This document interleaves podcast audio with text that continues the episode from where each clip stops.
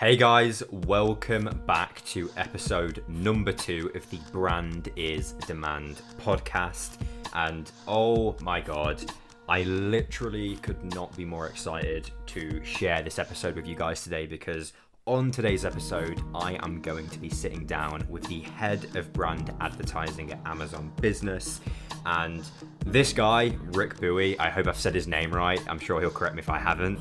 But this guy is an absolute stone cold killer when it comes to everything that is, you know, demand gen, the new way of doing B2B marketing. You know, we're not talking the the the kind of classic traditional you know lead generation model. You know this guy gets brand okay? You, you'll you'll kind of hear him referencing you know burger king and always you know always going back to the fundamentals okay? He gets the fundamentals unlike a lot of you know b2b marketers nowadays who are always talking about you know the data the softwares right? The you know the the hubspot attribution report he gets it. Okay, this guy he understands the fundamentals as well as understanding, you know, all of that, which is, you know, obviously very important. But the key with Rick is that he understands marketing at like the most granular level. Okay, so like I said, I really, I, I could not be more excited to share this episode. He's, like I said, stone cold killer when it comes to demand gen, everything B2B marketing, the new way of doing B2B marketing. And so, without further ado, let's dive into the Hey guys, welcome back to the Brand is Demand podcast. Today we have Rick joined with us. Rick, how you doing?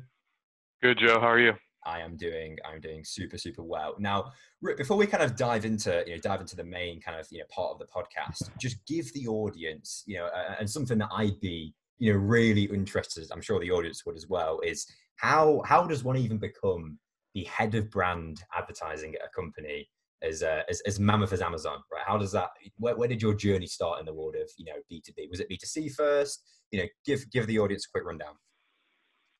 Yeah, I I um I actually started an agency, agency world. So uh, I was doing um uh, B2B, working on B2B campaigns for Microsoft. Um, and yeah, I, I really out of college I, I, knew I wanted to go to business school. I didn't know what I wanted to do, and, and it was one of those uh, moments where I took an advertising course and loved it, and so that kind of set me set me off on that path. And and then you know going out of school into agency, what I tell people is that was that was boot camp, um, and it, it really helped me grow immensely uh, professionally and, and personally. And so. Mm. Um, but you know set set me down the path to to to do a bunch of different stuff in marketing and and I'm happy to, to, to still have a focus on advertising because it's a, a space I I feel mm. pretty passionate about. Got it. So have you have you always been B two B, um, or is, have you kind of switched different roles, you know, B two C and and, and and if so, I'm I'm yeah. curious to know, you know, which is your which is your kind of preferred, you know, style. I, I, would say I've got more. I've spent more time in B2B, but I okay. also uh, I spent three or four years uh, focused on uh, B2C emails for Gap and Old Navy, Banana Republic. Um, so so definitely definitely have got got some good time in that space. But yeah, I've I've done a lot. I've done a lot looking back. I've done a lot within the B2B space. Awesome. I love it. Okay. Okay. Um, now, you know, so obviously the, the, the kind of aim of this podcast is to is to really kind of hit on, you know, I, I I'm sure you've seen this as well. There's there's really been a bit of a shift, you know, over the I'd say the last kind of three five years, you know, longer than that, but really where we've seen it is the last three five years, you know, the shift in how companies are now thinking about you know driving demand and what demand really means. And you know i just think really the the overall importance now that brand has um, across you know lots of B2B companies and, and and how that's really now becoming the backbone right for how they're kind of thinking about driving demand you know with within their teams and you know and kind of within the company. So something that I'd love to ask as a as a first question and to kind of hear your thoughts on is you know what would you say is like the biggest misconception between you know brand and, and kind of how brand and demand kind of come together? You know what's what's the biggest misconception from your perspective that, that that kind of goes around in the kind of demand space about how you should be driving demand and, and just i guess what demand gen really means? Yeah i i um it's a good question. It's one i've i've been focusing on quite a bit of late, um, and, and thankful thankful to be able to tap into certainly experts in the space on LinkedIn who who speak about this quite a bit. But I think most marketers fall into the trap that um, leadership or finance sets mm. in terms of like this is what brand is, this is what demand is, um, and it's hard to it's hard to get out of that uh, because it is your day to day. But you know, really, I subscribe to. The, I mean, I don't think really it's up for debate, but everything is brand. Yeah. Um, so you know, every every customer interaction, every customer experience mm-hmm. is a point in time for your brand to stand out. Mm-hmm. Um, I think it's a matter of eh, you know, brand versus demand is more thinking about the funnel and the customer journey, and and understanding um, the different points in time and the different uh, um, you know expectations that you you should have for your customer on their journey and then you know how you measure those things in re- relative to each other. So measuring something in the same way upper funnel versus mid lower funnel you know it's not apples to apples um, so i think there's i think there's a lot of conversation um, and it's not just you know i think a lot of this falls on marketers to do a better job frankly at setting proper expectations, educating, but also having, um, you know, maybe a little more business acumen to understand how they can work with their finance partners and leadership team to, you know, earn their trust and and and measure. Because uh, certainly, just because you're focused on air quotes brand marketing doesn't mean you shouldn't be measuring. Yeah, I agree. Um, but you know, there is there are differences in terms of the expectations that those mm-hmm. types of tactics or, or channels should return. Yeah, and I guess one one kind of follow up question from that, and I guess something that I I see this all the time on LinkedIn at the minute from different you know thought leaders in the space. It's it always comes up, and it's you know how how do we now measure these new kind of brand you know again air quotes brand marketing activities you know whether it's podcasting you know because eh, you, i think we've obviously from the dawn of time now when we think about b2b marketing it's been this like mql you know hamster wheel of that's always typically been the the kind of general model of measurement right? So how i guess how is how is measurement changing? And you know for something like a podcast how how what what are some what are some of the key kind of leading metrics that you should be looking at you know is it from like a branded search perspective you know how how has that measurement yeah. changed and, and what are some of the key metrics yeah, I mean, I, I do. I, I try to balance this, uh, you know, measuring as much as possible versus not getting overboard. Um, mm. But you know, I do think as a marketer, you need to you need to measure um, you know either leading metrics or or understand how your channels are impacting bottom line and again that that will be different channel by channel. So something like mql mm. you absolutely can measure against revenue. Yeah. Um, a lot of uh, a lot of teams are set up and goaled against driving a specific number of mqls and i'm not against having a goal of driving a specific number of mqls because i think uh, you know goals drive behavior but also i think mm. just because you have a, a goal doesn't necessarily mean uh, shouldn't be indicative of quality so you know you have a yeah. goal to drive a number of mqls but you also need to work with your sales team to actually have a bar mm. a quality bar to get to that point and so and like i've done in my past where um, we had a really high bar didn't hit our goal that's fine yeah. but what you know i was able to show is that i didn't stop at measuring i didn't stop the measurement at the mql metric. I actually followed it down the line so i could see that my mqls were actually making the sales team more productive because they were mm. launching they were closing the deals faster. And there was you know you follow it down to revenue and you can see um, you know that's a great that's a great way for you to evaluate the sources of your leads in your MQLs. So, for mm-hmm. example, I've shown in my past that um, you know Google versus say LinkedIn, yeah. is always going to drive more leads, is always going to be cheaper. The volume's going to be higher, et cetera. And so, uh, you know, which at face value versus LinkedIn, which is face value, that that means something. But in my experience, when you follow it down the path and and and down to a, rev- a revenue number, LinkedIn was actually driving per deal close, driving a higher revenue. Interesting. So you know that is that is one way that marketers should be evaluating the sources, mm. uh, their channels. Is you know what are they what are they actually contributing? Um, and you know, and so something like a podcast. I mean, like you know, that's different.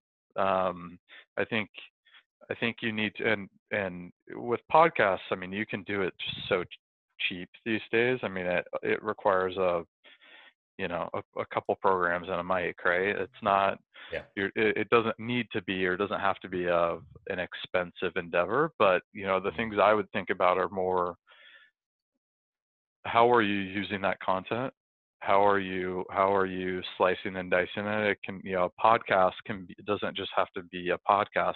It can be on youtube. It could be clip mm-hmm. it could be clips on your social channel. It could be on your website. It could be used in email programs to your customers or prospects. Mm-hmm. um, and so understanding the, the amount of usage you're getting out of it i think is important. Um, and then um, you know i do think from an audience standpoint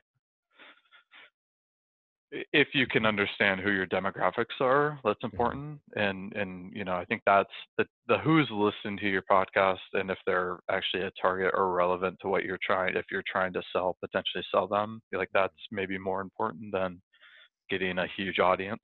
Um, so every channel i think every channel is a little bit different but it just in general i do think marketers should should try their best to find either metrics that directly align to bottom line or are leading indicators to mm-hmm. down funnel. So like you said, search volume, traffic, etc. Got it. Got it. That makes that makes perfect sense. Um, and I think again, this this may be quite an obvious answer, um, but why why don't you think that marketers don't follow it down the funnel? Why don't they track it to revenue? You know, why are they not quite fully aligned with the sales team? Again, maybe, maybe quite an obvious answer there, but what, what are some things that, that you think about? Well, I mean, in my experience, it comes mm-hmm. down to tools and capabilities. Mm-hmm. Um, can you actually get that granular with your data? Mm-hmm. A lot of people can't. Yeah. Um, you know, because it's it's that you've got you likely have you're using a bunch of different systems different tools different ways of reporting and they don't always talk to each other or it's super manual and all that so that's mm-hmm. that's a big thing and then i think the second honestly is is is goals so I, i'm i'm a big fan of goals but i also am a um, healthy skeptic in the sense that again goals drive behavior mm-hmm. so um, that's where you need to have that's where some of this alignment conversation comes into play with you know it's it's the the trendy thing is to talk about sales and marketing but there's also marketing and product relationships and there's other things like that that you know goals goals can help mm-hmm. bring alignment they can also create um, you know they can create um, disalignment I guess. Mm-hmm. Um, and and again, they form behavior. So if if I'm a product manager and I have a goal of adoption for a product, mm. I'm going to do everything I can to hit that goal. And as a marketer, I've had this conversation several times. As a marketer, uh, it's my job to to put the customer experience first, and you know, say, "Sorry, product manager, uh, no, we're not going to email our customers every week with the same email about using this product that we're not providing a benefit for. So, yeah. you know, there's it's it's a it's a it's a tool systems, but and I also think it's a goal it's a goal conversation. Yeah, and, and and finding a goal that makes sense for both parties, right? Not just having one set yeah. goal that only makes sense, like you said, for product. That makes that makes sense. That makes sense. And I guess the the other the other side of this as well is, and there's probably a lot of, you know, whether it's marketing managers, you know, VPs of marketing, you know, head of paid, them kind of roles, you know, people listening right now that are saying, well, I want to start a podcast, right? I want to start doing these things that are not necessarily the easiest thing to track, right? I, you know, I, I want to do something that I know is, you know, really going to start hitting on that kind of more brand, brand style marketing. Um, but I'm struggling to convince, you know, my CMO or my CFO because, you know, they just don't see the value in it or they don't see the immediate short term value in it, right? So how how can someone listening right now who is maybe working in the company like that apart from just saying leaving the company right how do you how do you you know think about kind of getting that internal buy-in uh, you know from the cmo or that kind of c level for, for doing these you know types of activities yeah i mean i think in in many cases the best evidence is data. Mm-hmm. so uh, and i know this is easier said than done but find ways to test and learn.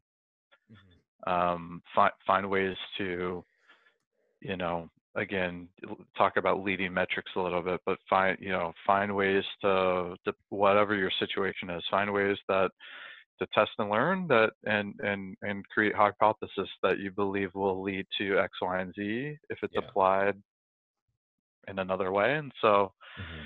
I think you know hopefully I know this isn't always the case, but you know, as a as a leader, a, a good leader should empower their team to do, mm-hmm. to test and learn, yeah.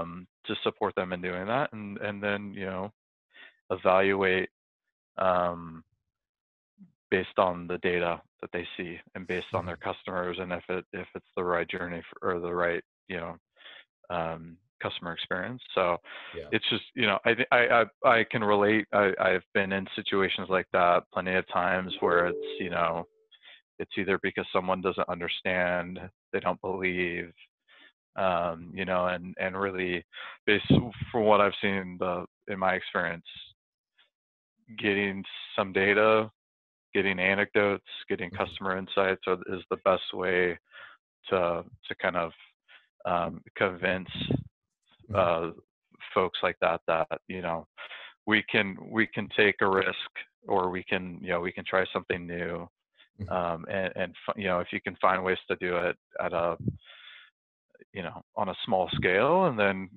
grow it over time you know that your leaders are going to potentially be more willing to do that versus than mm-hmm. versus spending a a bunch of money up front with without knowing exactly what it's going to do got it that makes sense. That makes sense. Yeah, I think again, I think it's a really important kind of you know a really important point there of not trying to just do everything right on day one and not trying to roll out you know five different whether it's podcasts or whatever and like you said starting small you know testing it for you know 30 to 90 days and then having some kind of tangible like you said data you know evidence points that you can go and show and be like look this is what happened right? And i think it, a lot of the time like you know with with with the power of podcasting today you can start the podcast you know on just your own personal linkedin right? It doesn't have to be a kind of company podcast if you like. It can be something that you yeah. can just start you know on your own and you can actually use that to go and take you know to the cmo and, and you know kind of evidence like like you said so yeah really really good point um, yeah and I, I, think also the hardest part too for marketers doing that is setting proper expectations you know yeah. like a mm-hmm. a podcast doing your first podcast is probably not going to drive a bunch no. of purchases or registrations, right? So mm. what are what is what are proper expectations that mm. will tell you that you're doing the right thing? Um, you know, that's that's where it's it, it's hard. For, it's I think it's hard for a lot of people. Um, it, it it makes the process harder up front to to really set proper expectations and define these things, but when you do get results, it's going to make those conversations about scaling a lot easier when you've when you've gone through that effort of aligning, truly aligning with whoever it is, your leadership team, your finance team, on what this will actually do and yeah. what what you believe it will do. And mm-hmm. if you're wrong, you know, oh well, you're wrong. You've you've you've tested, you've learned. You know, maybe there's things that you you you can apply to the next iteration. Maybe you find out now this seems like a dud, or maybe it's a huge win that you know you want to invest a bunch of money into. Agreed. Agreed. Yeah, test and learn, and then and, and figure out what works quick. I agree. Cool. So, you know, as, as a kind of wrap up question, something that, you know, again, for those listening right now who are, you know, let's say they've, they've got a, they've got a strong leadership team, right? The CMO is very on board, um, but they're, you know, maybe, maybe they're a new company. So, you know, less than 10 people and they're just starting to kind of think about implementing, I guess, some of, and I, you know, I, I keep calling it brand activities because a lot of this, is you know when I when I refer to things that are kind of brand activities, I, I think more podcasting and things that are slightly less kind of tangible in terms of how you can measure them. Um, so what what advice would you have for you know a new company, whether it's a new team that are kind of testing the waters, if you like, and and how how should they be thinking about um, just better ways of driving demand? Right? And, and how should they be thinking about brand and, and kind of how that integrates with the with you know with, with what they're doing on the demand gen side? Yeah i mean this is this is maybe a cop out a little bit here but i think at the end of the day it's it's about knowing your customer and yeah. doing the right things for your customer. So um you know i think it's uh, that's honestly where I, I think a lot of people a lot of marketers well, it's not just a marketer. I think a lot of people within any given business struggle with that, not fully understanding who their customers are.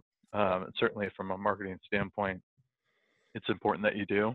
Uh-huh. Um, it's important you understand uh, their pain points, what they're looking for, their mm-hmm. aspirations. You know how you how your product or service can fit within that, and and and really make their life ideally make their lives better. Mm-hmm. Um, so you know i think that to me that's the biggest thing is like if you're starting out it, regardless if you're starting out or you're a, you're a mature company you know knowing your customer knowing how they're evolving you know and evolving your marketing uh, around that um, yeah. and and really you know i would say especially for for someone starting out or for businesses starting out the some of the basic rules of marketing or advertising or maybe even more so uh, important around like you know keep mm-hmm. it simple keep it simple um, make it easy for someone to understand who you are what you do um, you know don't don't try to don't try to overwhelm someone with a lot of information you know and and and things around you know finding finding your personality where's your niche what's your story how can people relate to it you know more so thinking about the how do you stand out from potentially a sea of other companies just like you um, and then you know how how can you the 101 of a- advertising it's you know like people need to connect with what you're doing at some level at some sort of emotional level and so mm-hmm. um, you know that but really to do that you you need to have an immense focus on the customer and understand what resonates with them um, in order to do that. Makes sense. Makes sense. And I guess so. Once you know we've we've got a startup, let's say theoretically that you know they do the weekly customer calls, right? They're very you know the marketing team is very in touch with what set you know with what sales is is kind of doing in terms of on the customer calls. They've got the notes. They're close to the customer, right? How and I, I know we kind of talked about this a little bit in our kind of pre-call. Um, how does how does creativity? Because I'm at the minute I'm quite kind of fascinated by how how the, the difference I think creativity and like storytelling can make in especially in a B2B sense where traditionally it's quite boring, it's quite dull, right? Like how and, and maybe some examples as well of, of of how creativity and storytelling can come into it and, and how you should be thinking about that as a you know startup B2B company. I mean, I think it's everything. Um, mm. it, it's it really I would say most marketing, most advertising is is mi- or, like are missing the point, um, missing the mark. Um, you know, again, I think it's a lot. I think a lot of companies have gotten away from the basics yeah. of marketing, the basics of advertising. Uh, we we overcomplicate things um, because we feel like we have to, or like maybe that's a natural thing. Um, so you know i i do uh, yes you know i think i think companies that there's a sea of boring out there there's a sea of um, everything looks the same. And so businesses that can stand out with you know from uh, a creative standpoint uh, you know businesses that have a personality to them like those are those are things that can be unique to them whether they are whether they they have products and services that are you know if they've got 20 competitors yeah. it's your your personality the unique the uniqueness of your brand the creativity uh, is really important. And so you know it's like think think insurance companies. They all sell the same damn thing. There's nothing different. Yeah. But they all have distinct brands and approaches and you know a lot of them rely on like mascots and things like that but it helps them mm. cre- you know create their own space um, and so um, so i think it's important i think it's really important and um, and mm. finding your voice and you know and again that personality a couple examples that that i continue to be impressed with um, so on a smaller level, companies like Drift, I think have done a great job. Uh, I mean, granted, they really kind of were like category creators, but they also have done a great job with their branding and the creativity around them, around it, and and their their personality. Um, from a B2C standpoint, the obvious that I think everyone has now kind of caught on to is Burger King. Um, yeah they i was at i was at adweek last year at advertising week last year and the uh, fernando the cmo was talking about how you know burger king is i think at the time he said they were the sixth largest um, sixth largest media spender within the fast food space. Yeah. uh, and it wasn't they weren't even close to like mcdonald's who was number one. And so for burger king they view creativity as a competitive advantage Yes. So they find, you know, and to quote him, he said, "We keep our briefs simple. They're often the objective is often one sentence, and what that does is it allows their creative partners to have full license to think of the craziest things. And mm-hmm. you know, to quote him, we like ideas that scare the shit out of us. So, yeah. you know, they have that that that's kind of within who they are this idea of creativity and you see that manifest itself within the campaigns they do mm-hmm. um, and then the last one i'll say um, that I, I, just i'm a little biased in in the in the sense that i, I used to work there but I, I really not in a marketing capacity but um, i've been really impressed with what salesforce mm-hmm. has done over the years and I don't I don't like all of their collateral, all of their advertising, but like just who they are as a brand. I think they've done a really good job creating their their space. I've said this to a few people. Mm-hmm. I almost, to me, think Salesforce now owns blue. Like blue is typically a B2B color. Every time I see blue, I think of Salesforce. Um, yeah, I agree. So they've they've just done a good job creating like they look they look different mm. Than any other B2B company. And I don't think, you know, as a, why, as a why, B2B why, marker, yeah. yeah. What, why, why do you think that is? Because I think a lot of people would just, that's where people get confused. So why do you think they, they look different? Is it just literally how they branded themselves? Like how, why is that?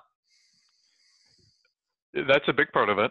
I mean, it's it's the it's the fonts they use. It's the it's the you know their theme is is like national parks, Mm. Um, so it's the it's the designs they do. It's the little caricatures they have.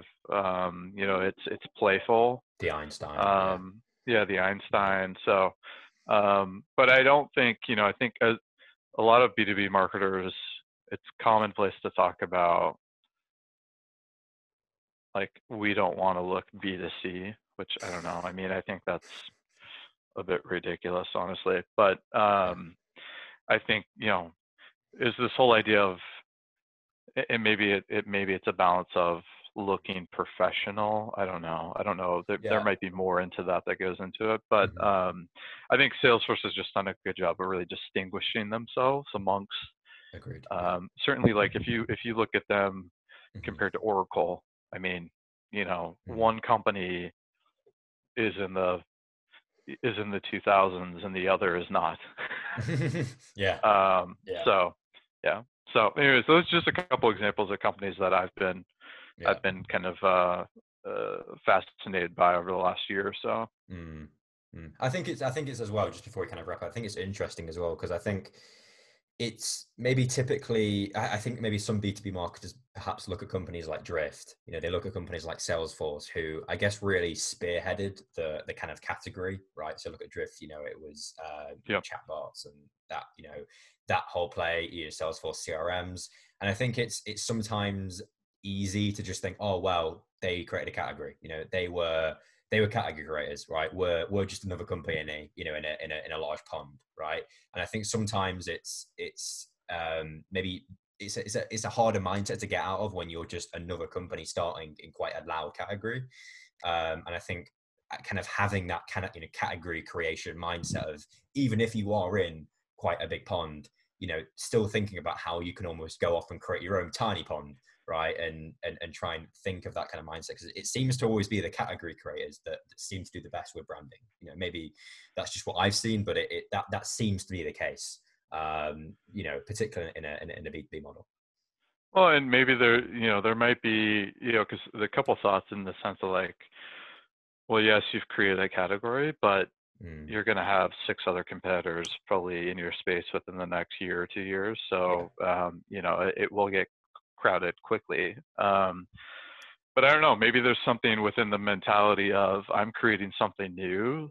yeah So I'm, I'm a little more willing to be, Mhm. I'm, I'm willing to be a little edgier or have more personality or more creative uh, with my brand. Mhm. So I don't know. No, I agree. I agree. That makes sense. That makes sense. Well, look, Rick, I have had a, a really, really interesting conversation. It's been it's been super awesome to have you on. I'm sure the audience will, you know, really value kind of your insights and and kind of value, you know, everything that you've kind of had to say. So, look, really do appreciate you coming on. I know you're probably super busy, uh, but yeah, I, I, I do appreciate you coming on. Yeah, no problem. It's great chatting with you, Joe. Awesome. So, guys, I hope you've really enjoyed this episode, and I will see everyone on the next episode of the Brand is Demand podcast. 谢谢大。